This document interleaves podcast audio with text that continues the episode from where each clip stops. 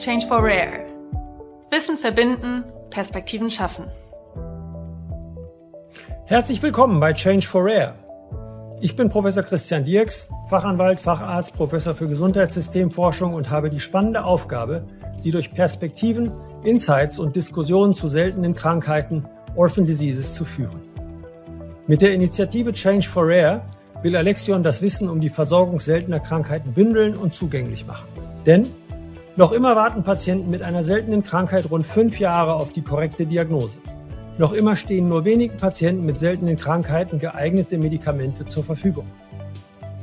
Um Wissen zu verbinden und Perspektiven zu schaffen, führe ich Gespräche mit Experten zum Thema Patient, Selbstbestimmung versus Fremdbestimmung bei der Versorgung von Patienten mit seltenen Krankheiten. Tauchen Sie ein in die Perspektiven aus den Bereichen Politik, Patientenvertretung, Recht, Patientenorganisationen, medizinischer Wissenschaft, Patientenpartizipation, Community und Digitalisierung.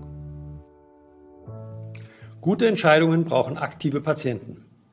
Shared Decision Making sieht für den Patienten eine aktivere Rolle in den Entscheidungsprozessen vor, sodass er auf Augenhöhe mit den behandelnden Ärzten in die Therapieentscheidung einbezogen wird und alle Informationen für ihn vorliegen. Das vom Innovationsfonds seit 2017 geförderte Projekt Making SDM a Reality setzt mit dem Share-to-Care-Programm in Deutschland erstmalig die Prozesse des Shared Decision Making in einem Krankenhaus der Maximalversorgung um, dem Universitätsklinikum Schleswig-Holstein, Campus Kiel. Das Share-to-Care-Programm unterstützt Patienten, Ärztinnen, Pflegekräfte gemeinsam eine Gesundheitsentscheidung zu treffen, die auf die persönlichen Bedürfnisse der Betroffenen abgestimmt ist. Indem das Programm den Prozess der gemeinsamen Entscheidungsfindung systematisch etabliert, setzt es neue Maßstäbe in der Arzt-Patienten-Kommunikation. Der Experte Privatdozent Dr. Rüffer gibt uns heute Einsichten in die Kommunikation zwischen Arzt und Patient auf Augenhöhe. Jens Ulrich Rüffer ist Facharzt für Innere Medizin mit Schwerpunkt Hämatologie-Onkologie, Vorsitzender der Deutschen Fatigue-Gesellschaft, Mitglied der Deutschen Krebsgesellschaft und war viele Jahre Vorstandsmitglied der Arbeitsgemeinschaft für Psychoonkologie.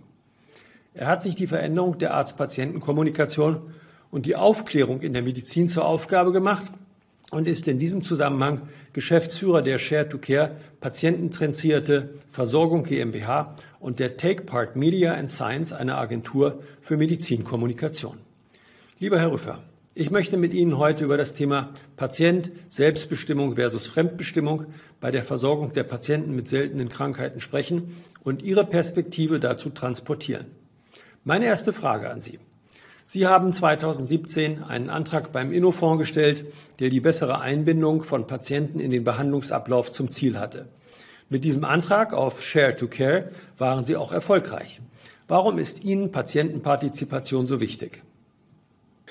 Ja, Dirks, herzlichen Dank für die Möglichkeit, hier über unser Projekt zu berichten. Wir haben dieses, wie Sie sagen, am 2017 beantragt. Ich möchte nochmal herausstellen, dass das nicht ich persönlich war, sondern eine Gruppe von sehr, sehr interessierten, sehr engagierten Menschen, die tatsächlich ein ganz klares Ziel haben, unter anderem auch Eckart von Hirschhausen, die ein ganz klares Ziel haben, nämlich den Patienten wirklich in den Mittelpunkt der Bemühungen zu stellen. Denn das ist ja ein Schlagwort, patientenzentrierte Medizin, und es bleibt aber unklar, wie das wirklich passiert. Und das ist eigentlich mein Antrieb, unser Antrieb, Patienten wirklich in den Mittelpunkt des Geschehens zu stellen und ihnen die Möglichkeit zu geben, durch Teilhabe wirklich in die Situation zu kommen, mitzubestimmen, welche Behandlung sie bekommen, um dann auch, und das ist sicherlich belegt, auch erfolgreicher behandelt zu werden.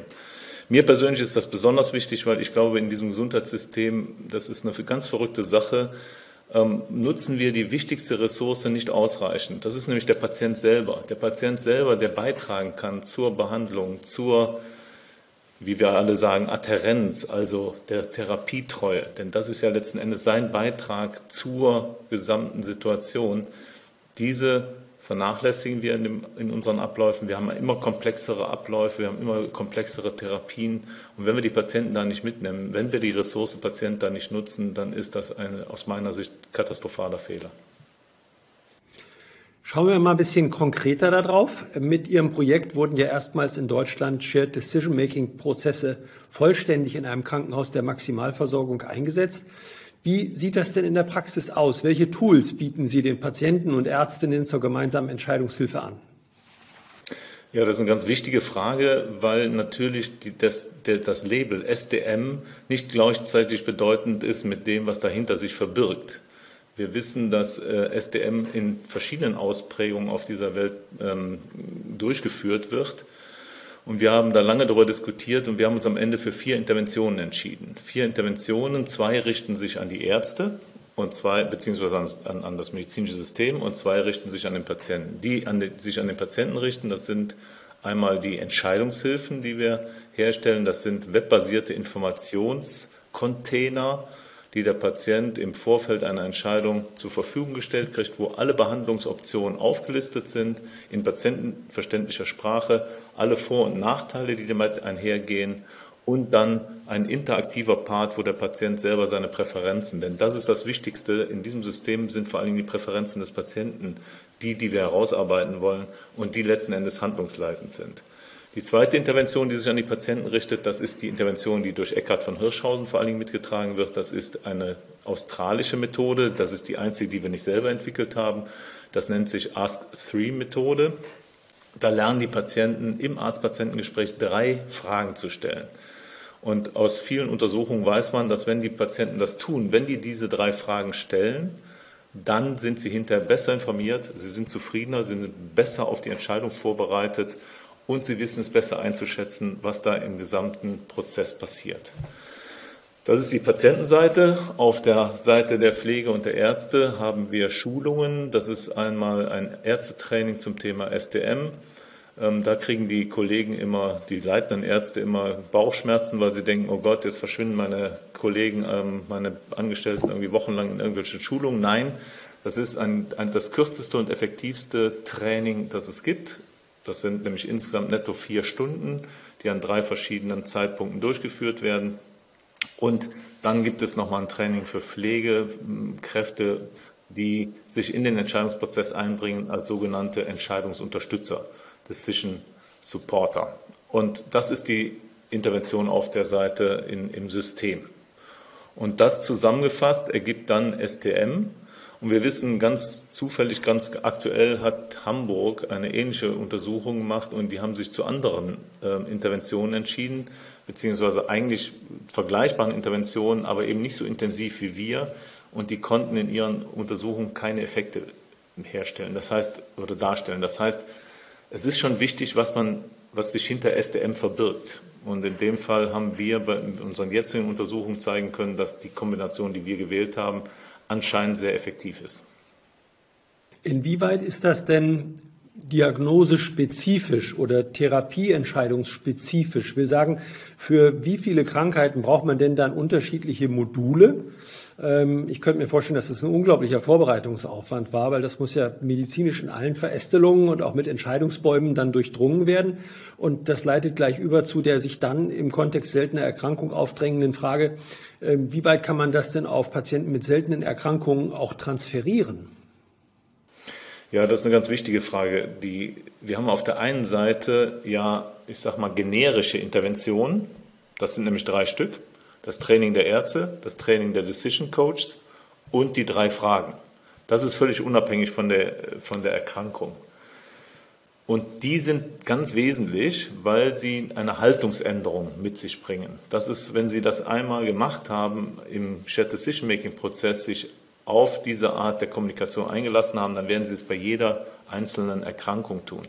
Das Einzige, was entitätsspezifisch sind die Entscheidungshilfen. Und die Idee dahinter war, dass wir, wenn man mal den Arztalltag anschaut, bei der Spezialisierung haben wir etwa 5, 6 Krankheitsbilder, die 80% des Arbeitsalltags eines Arztes ausmacht. Und wir haben uns entschieden, für diese Situation Entscheidungshilfen herzustellen, sodass die Kollegen da damit in Berührung kommen, das besser einüben können, dieses Verhalten.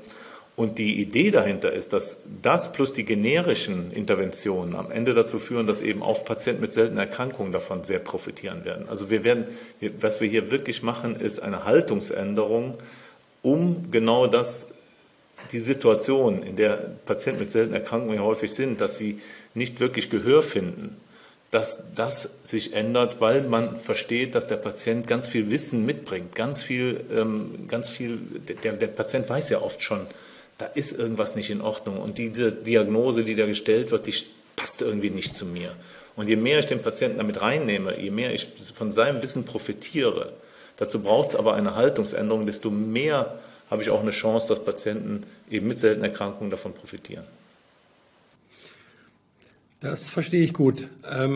Jedes Projekt durchläuft ja unterschiedliche Phasen der Begeisterung, Überraschung, Enttäuschung. Was waren denn jetzt rückblickend für Sie die größten Herausforderungen bei der Umsetzung dieses Projekts? Und wie können Sie sicherstellen und messen, dass die Versorgung tatsächlich besser wird? Welche Feedbackschleifen haben Sie genutzt? Also kasuistisch haben wir ganz viel positive Rückmeldungen. Das ist natürlich wissenschaftlich nicht der Standard, den man braucht. Aber Patienten reagieren natürlich unglaublich positiv darauf, weil sie spüren, hier werde ich ganz anders in ein System eingebracht. Wir haben, weil es ja ein Innovationsfondsprojekt ist, haben wir natürlich vorher ganz klar definieren müssen, an welchen Parametern messen wir hinterher, ob diese Intervention, die Implementierung in ein so großes System funktioniert hat oder nicht. Wir sind also von Klinik zu Klinik, wir haben tatsächlich bei der Neurologie angefangen und bei der Zahnerhaltung aufgehört. Wir sind also von Klinik zu Klinik durch dieses Universitätsklinikum Kiel durchgegangen und haben jede einzelne Abteilung umgestellt. Und wir haben eine klassische Vorher-Nachher-Untersuchung gemacht, weil wir konnten ja nicht parallel ein anderes Klinikum beobachten, das wäre zu aufwendig gewesen, also eine klassische Vorher-Nachher-Untersuchung gemacht und wir haben jetzt die ersten Ergebnisse publiziert, die zeigen, dass die Parameter, die wir anhand von verschiedenen Fragebögen erhoben haben, tatsächlich die wahrgenommene SDM-Qualität, darum geht es im Wesentlichen, hat deutlich zugenommen und zwar in dem Maße zugenommen, wie wir das vorher gefordert haben für eine positive Intervention. Das heißt, wir konnten jetzt schon zeigen an den ersten Publikationen, dass das in den Kliniken, die wir untersucht haben, auch tatsächlich passiert. Ich erinnere mich an Untersuchungen aus den 90er Jahren, die auch gezeigt haben, dass Patienten, die besonders viel Angst vor einer Operation haben, genauso schlecht abschneiden wie diejenigen, die es komplett unterschätzen und dass eben dieses gesunde Mittelmaß der Erwartungshaltung ganz entscheidend auch ist für den Therapieerfolg. Das klingt so, als ob Sie Ähnliches beobachtet hätten. Ja, das ist jetzt natürlich sehr spezifischen Blick auf die Dinge, aber wir würden das eher auf der Adhärenzebene sehen. Ich glaube, dass Angst ja auch häufig es gibt natürlich generische Angststörungen, das ist nochmal eine andere Situation, aber dass wir alle Angst haben vor einem Eingriff, ist ja auch nur sinnvoll, denn sonst würden wir uns vielleicht noch viel mehr operieren lassen, als das in Deutschland sowieso der Fall ist, denn tatsächlich wird ja in Deutschland im Verhältnis zu anderen europäischen Nachbarn mehr operiert.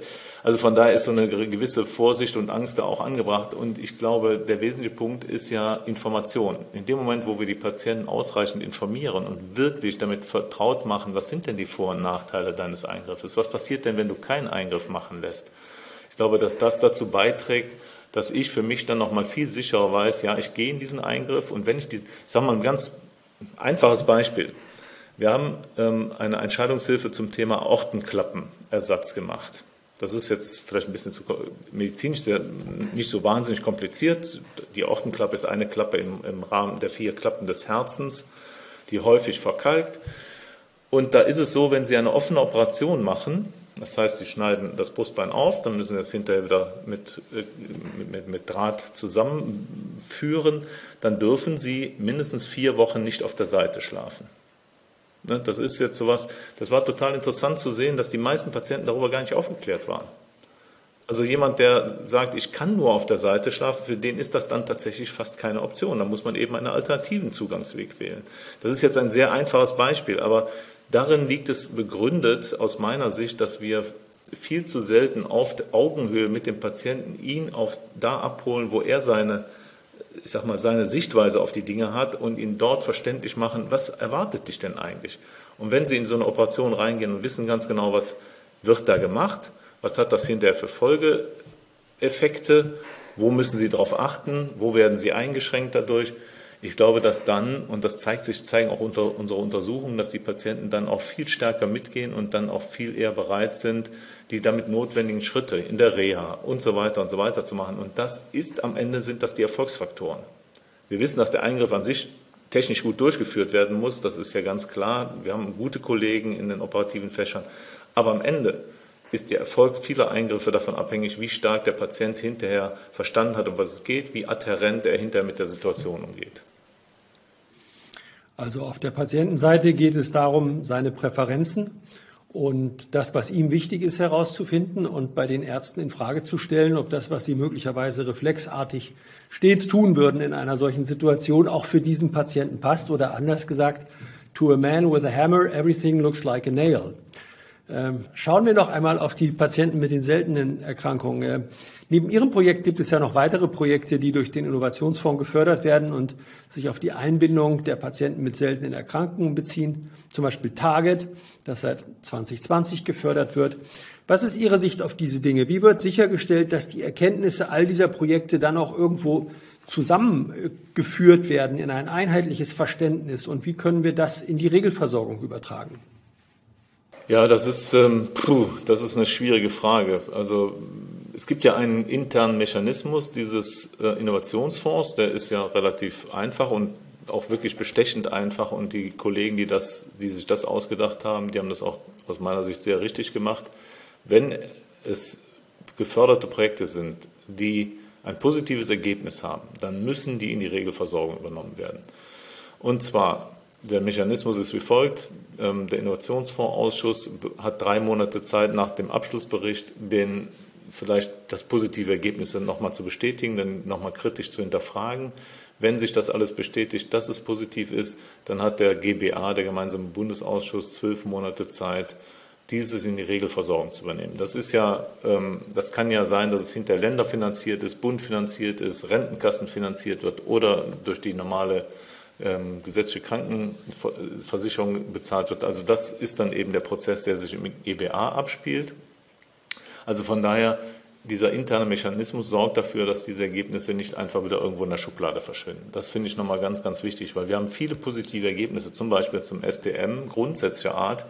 Und das sind über 100 Studien und die sind alle wieder in der Schublade verschwunden und trotzdem hat sich nichts geändert. Das heißt, hier hätten wir jetzt wirklich mal eine Situation, dass das tatsächlich passiert. Wie die Projekte im Einzelnen aufeinander abgestimmt werden. Das Münchner Projekt ist ja ein sehr spannendes Projekt, was sich vor allen Dingen an seltene Tumorerkrankungen richtet. Die haben ja wiederum eine ganz, ich sag mal, da geht es mehr um das System und die Systemabläufe. Das wäre zum Beispiel was aus meiner Sicht sehr gut mit unserem Projekt zusammenzuführen ist. Die gehen mehr auf die Gesundheitssystemstrukturen, wir gehen ja mehr auf Haltung und auf die, also wir glauben daran, dass Haltung das Wesentliche ist, was wir verändern müssen in diesem Medizinsystem, dass Patienten mit seltenen Erkrankungen wirklich auch gut berücksichtigt werden. Wenn wir dazu auch noch Systemanpassungen haben, wie das in München angestrebt wird, dann glaube ich, wird sich die Situation für diese Patienten wirklich fundamental ändern. Denn wir wissen das ja, wir arbeiten mit der Mastozytose Selbsthilfegruppe zusammen, zum Beispiel in einem Projekt.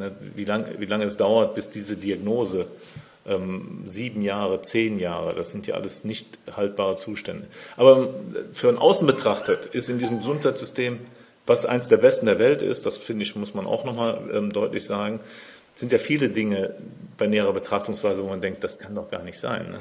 Also, und da, glaube ich, machen wir jetzt einen Unterschied. Ich glaube, die Versorgung dieser Patienten wird sich deutlich verbessern. Das ist in der Tat zu hoffen. Wir haben ja auch vor jetzt wenigen Monaten eine Gesetzesänderung gesehen, dass der GBA die Erkenntnisse bei der Bewertung der Innovationsfondsprojekte dann auch in Aufträge umsetzt, in denen er zum Beispiel die KBV anspricht und sagt, es gilt jetzt dieses oder jenes zu entwickeln, damit in der Regelversorgung das und das ankommt. Wir beobachten das natürlich. Ich glaube, so furchtbar viel ist noch nicht passiert, kann auch noch gar nicht passiert sein. Was ist Ihre Vorstellung? Haben Sie ein paar konkrete Dinge, von denen Sie sagen, die müssten im bestehenden System verändert werden, um die zuvor besprochenen Herausforderungen und damit die Versorgung für die Patientinnen mit seltenen Erkrankungen auch zu verbessern? Ja, ich glaube, dass das, was wir bisher gesagt haben, ich glaube, wenn man das nochmal zusammenfasst und konzentriert zusammenfasst, dann ist das, also ich kann es wirklich nur auf die einfache Formel bringen, die wichtigste Ressource des Gesundheitssystems zu nutzen. Also ich glaube, wenn wir das wirklich gelernt haben, wenn wir wirklich verstehen, ich könnte Ihnen jetzt da hunderte Beispiele nennen, wo das nicht passiert. Also wenn wir mehr den Patienten in den Mittelpunkt rücken und nicht etwa aus altruistischen Motiven oder, sondern wirklich, weil es das System besser machen wird. Wenn wir wirklich das machen würden. Denn das ist ja, wir reden zum Beispiel von personalisierter Medizin. Das hat ja mit dem, was der Laie sich darunter vorstellt, gar nichts zu tun. Dann geht es um genomische Festlegungen. Das hat mit personalisierter, wer bin ich, wo komme ich her, was bin ich für ein Mensch, relativ wenig zu tun. Und das sind nicht unbedingt, das wird nicht durch Genom festgelegt, was ich für Präferenzen habe. Das heißt, wir müssen hier aus meiner Sicht einen anderen Blick auf die Dinge kriegen. Wir müssen den Patienten hier wirklich mitnehmen und ins Zentrum stellen. Und dann wird sich automatisch die Situation für alle verbessern. Da bin ich fest von überzeugt. Ein kurzes Beispiel dazu. In Deutschland haben wir, jetzt spezifisch auf die Onkologie geguckt, haben wir ein Nachsorgesystem. Dieses Nachsorgesystem hat so bestimmte Festlegungen. Wenn man sich das mal anschaut, dann ist das überhaupt nicht patientenzentriert, sondern wir haben definiert, alle 3 Monate die ersten 2 Jahre, dann alle 4 Monate das 3. Jahr, dann alle halbe Jahre das 4. und 5. Jahr. Das ist völlig aus meiner Sicht medizinisch schwer begründbar. Und wir haben nicht etwa dann die Situation, dass Patienten sich wirklich einbringen, sondern die kriegen ein bestimmtes diagnostisches Korsett übergestülpt und wie effektiv das ist. Da sind sich die Experten hinter vorgehaltener Hand eigentlich einig, dass das nicht wirklich sinnvoll ist. Da könnten wir viel stärker den Patienten definieren lassen, wie er die Nachsorge haben will. Da könnten wir viel stärker den Patienten, das ist doch sein Thema. Aber der wird am wenigsten gefragt. Und das ist so ein Beispiel, wo ich denke, wenn man da einmal richtig drauf guckt, wenn man einmal gelernt hat, auf wirklich in den Schuhen des Patienten zu stehen, dann fällt einem da ganz viel auf. Und ich bin aber ganz optimistisch, weil wir haben ein hochdynamisches und agiles Gesundheitssystem. Das ist immer besser geworden. Ich bin ganz optimistisch, dass wir das hinkriegen. Ja, vielen Dank für dieses eindrückliche Beispiel. Das macht es wirklich sehr gut verständlich. Vielen Dank auch für Ihre Zeit und dass Sie die Ergebnisse Ihrer wirklich eindrucksvollen Arbeit hier mit uns geteilt haben. Danke auch für Ihre Kernbotschaft und danke für das Gespräch. Sehr gerne. Vielen Dank für das schöne Interview. Ich fasse die Kernbotschaften von Jens Ulrich Rüffer noch einmal zusammen. Wir haben unser Projekt zur patientenzentrierten Medizin 2017 mit einer Gruppe von Menschen geplant, deren Antrieb es war, Patienten wirklich in den Mittelpunkt des Geschehens zu stellen und ihnen die Möglichkeit zu geben, mitzubestimmen, welche Behandlungen sie bekommen. Mir persönlich ist das besonders wichtig, weil ich glaube, dass wir in diesem Gesundheitssystem die wichtigste Ressource nicht ausreichend nutzen, nämlich den Patienten selbst, der zur Behandlung beitragen kann, zur Adhärenz, also der Therapietreue. Wir haben immer komplexere Abläufe, wir haben immer komplexere Therapien und wenn wir die Patienten dann nicht mitnehmen, dann ist das aus meiner Sicht ein katastrophaler Fehler. Hinter dem Begriff Shared Decision Making, SDM, verbergen sich unterschiedliche Interpretationen. Wir haben uns für 4 Interventionen entschieden, 2 für die Patientenseite mit Informationen und Fragemethoden, 2 für die Arztseite mit Schulungen und Trainings für die Entscheidungsunterstützer. Das zusammengefasst ergibt dann SDM. Und wir haben bei unseren Untersuchungen zeigen können, dass die Kombination, die wir gewählt haben, sehr effektiv ist. Wir haben etwa 56 Krankheitsbilder, die 80% des Arbeitsalltags eines Arztes ausmachen. Für diese Situation haben wir Entscheidungshilfen hergestellt. Diese generischen Interventionen führen am Ende dazu, dass auch Patienten mit seltenen Erkrankungen davon profitieren werden. Vom Training der Ärzte, vom Training der Decision Coaches und dem Patientenfragenkatalog. Die sind unabhängig von der Erkrankung, aber wesentlich, weil sie eine Haltungsänderung mit sich bringen. Wenn ich den Patienten mit einer seltenen Krankheit mit einbinde, dann kann er davon genauso profitieren wie ein Patient mit einer häufigen Erkrankung. Wir haben, weil es ein Innovationsfondsprojekt ist, vorher ganz klar definieren müssen, an welchen Parametern wir messen, ob diese Intervention funktioniert hat oder nicht. Wir sind also durch dieses Universitätsklinikum Kiel gegangen und haben jede einzelne Abteilung umgestellt. Und wir haben eine klassische Vorher-Nachher-Untersuchung gemacht und jetzt die ersten Ergebnisse publiziert, die zeigen, dass die Parameter, die wir anhand verschiedener Fragebögen erhoben haben, tatsächlich die wahrgenommene SDM-Qualität haben. Und diese Qualität hat deutlich zugenommen, und zwar in dem Maße, wie wir das vorher auch gefordert haben. Wenn es sich um geförderte Projekte aus dem Innovationsfonds handelt, die ein positives Ergebnis gezeigt haben, dann müssen die innerhalb von 12 Monaten in die Regelversorgung übernommen werden. Dann muss entschieden werden, ob deren Finanzierung durch die Länder, den Bund, die Rentenkasse oder die gesetzliche Krankenversicherung erfolgt. Das Münchner Projekt TARGET ist ein sehr spannendes Projekt, das sich gut mit unserem Produkt zusammenführen lässt. Da geht es mehr um das System und die Systemabläufe. Wir gehen mehr auf die Haltung. Von dieser Kombination können Patienten mit seltenen Krankheiten wirklich profitieren. Wir müssen aus meiner Sicht einen anderen Blick auf die Dinge bekommen. Wir müssen den Patienten wirklich mitnehmen und ins Zentrum stellen. Und dann wird sich automatisch die Situation für alle verbessern. Da bin ich fest von überzeugt. Damit nutzen wir die wichtigste Ressource des Gesundheitssystems. Wenn man einmal gelernt hat, wirklich in den Schuhen des Patienten zu stehen, dann beurteilt man viele Dinge anders. Aber ich bin ganz optimistisch, dass wir das schaffen. Weitere spannende Perspektiven und Insights finden Sie als Video und Podcasts auf www.change4rare.com. Neugierig? Dann lesen, schauen und hören Sie rein. Am 30. März 2022 findet der nächste Roundtable statt. Anlässlich des ein paar Wochen zuvor stattfindenden Rare Disease Days geht es diesmal um Patient, Selbstbestimmung versus Fremdbestimmung. Melden Sie sich jetzt schon an und bleiben Sie up to date, wenn wir wieder Wissen verbinden und Perspektiven schaffen.